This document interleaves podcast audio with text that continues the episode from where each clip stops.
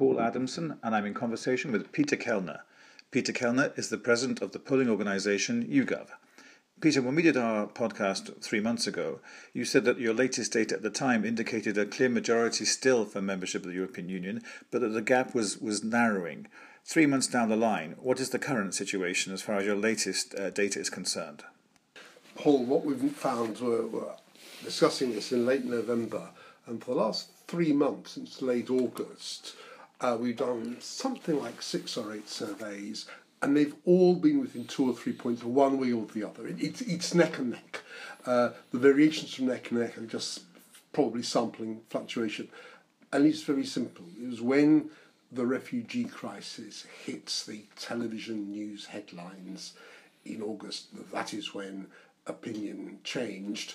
And uh, the issue hasn't gone away. It's no longer as prominent in the news, but it hasn't gone away. So at the moment, um, a typical poll you YouGov do will say around 40% say they would vote to stay in, 40% would vote to leave, and the other 20% either don't know or wouldn't vote. So, in other words, the migration crisis, refugee crisis, uh, indicates in people's minds that it's part of Europe's fault. Either Europe is part of the problem because letting all these people through their open borders, and they can't solve it. Either. European leaders can't solve it. Is that the story? That's right. I mean, immigration has been the biggest national issue in British politics, apart from the economy, for two or three years uh, now, um, and people fear um, immigration from the rest of the EU, whether it's EU citizens, people from Poland and elsewhere coming to work in Britain, or people coming through Europe.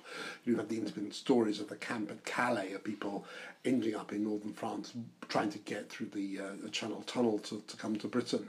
And so this feeds into the agenda of those who would like Britain to leave the EU, saying we'll get control of our borders back and we'll have the right to say, no, you don't come here. Okay.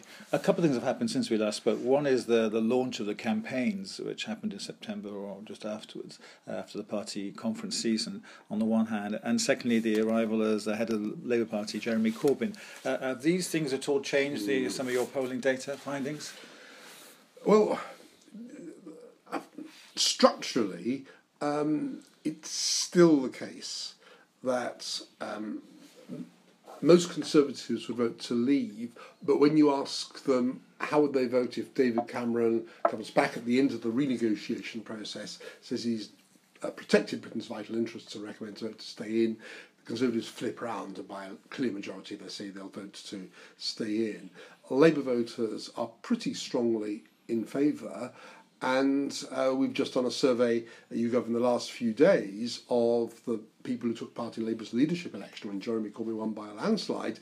And remembering that Jeremy Corbyn has historically been anti EU, um, and even now, even though he's now said he, he'll support the referendum in, in staying in, he's plainly not an enthusiast. But you know, the people who voted for him to be leader of the Labour Party by something like six or seven to one, they want Britain to stay in the uh, EU. So, in terms of the Labour grassroots, it's more strongly in favour of the uh, uh, membership than the party leader is. Okay. Well, also, we, we talked last time about well, the regional differences uh, in the United Kingdom in, in, in, views about EU membership. So, is that still the same situation that the English are less pro European, the Scots, the Welsh, and Northern Irish are much more pro European? You've got, I mean, now as then, this, this hasn't fundamentally changed you've got four bits of the UK that are pretty clearly in favour of staying in. You've got London, you've got Scotland, you've got Wales, you've got Northern Ireland. And then you've got one bit of the UK that is pretty consistently in favour of coming out, and that is the rest of England outside London.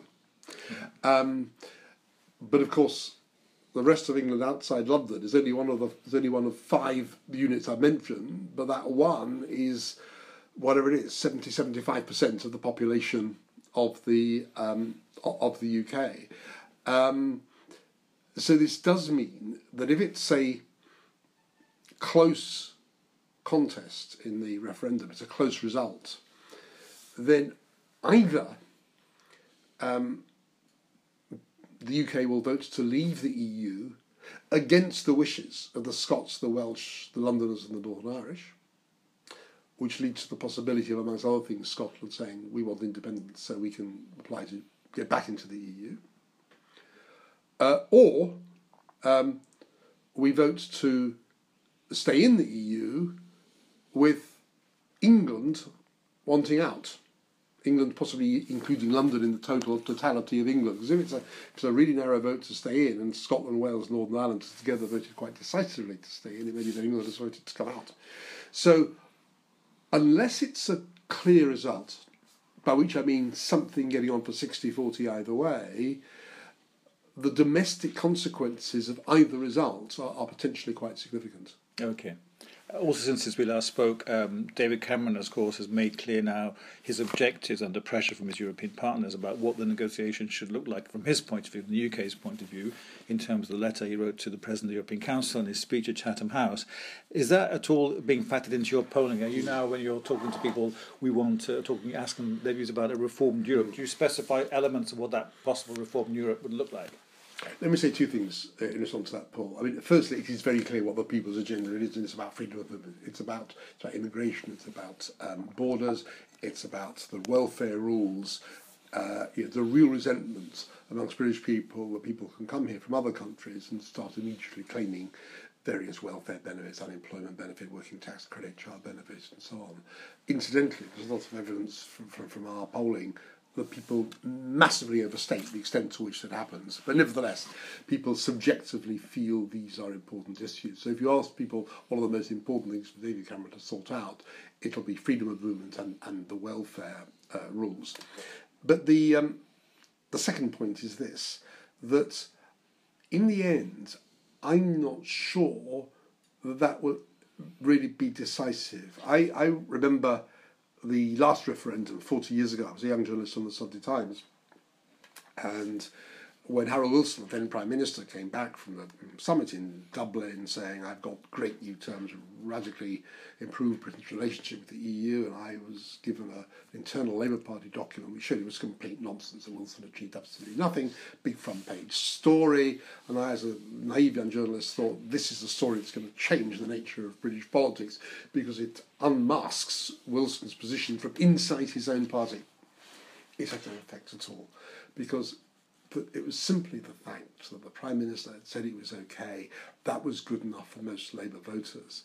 So the most consistent thing we find at YouGov is that when we ask a second tracking question, the first question is would you vote to stay in or to leave? Um, we the follow up question is if David Cameron comes back and, and basically says it's okay and recommends staying in, then because a lot of Conservatives shift from being um, anti EU to being pro EU, or at least following their party leaders' lead, um, we get a big majority saying stay in. So the renegotiations are important. The outcomes will matter in terms of substance, but if as long as David Cameron does what we all expect and says it's fine, it won't matter that sniping from the sidelines, especially from his own party, sniping from the sidelines saying he hasn't achieved very much, it won't matter that much because as long as David Cameron says it's okay, I think most Conservative voters will vote to stay in, and that'll ensure that there's an overall majority for staying in the EU. Okay, thank you very much, Peter Kellner, for your time.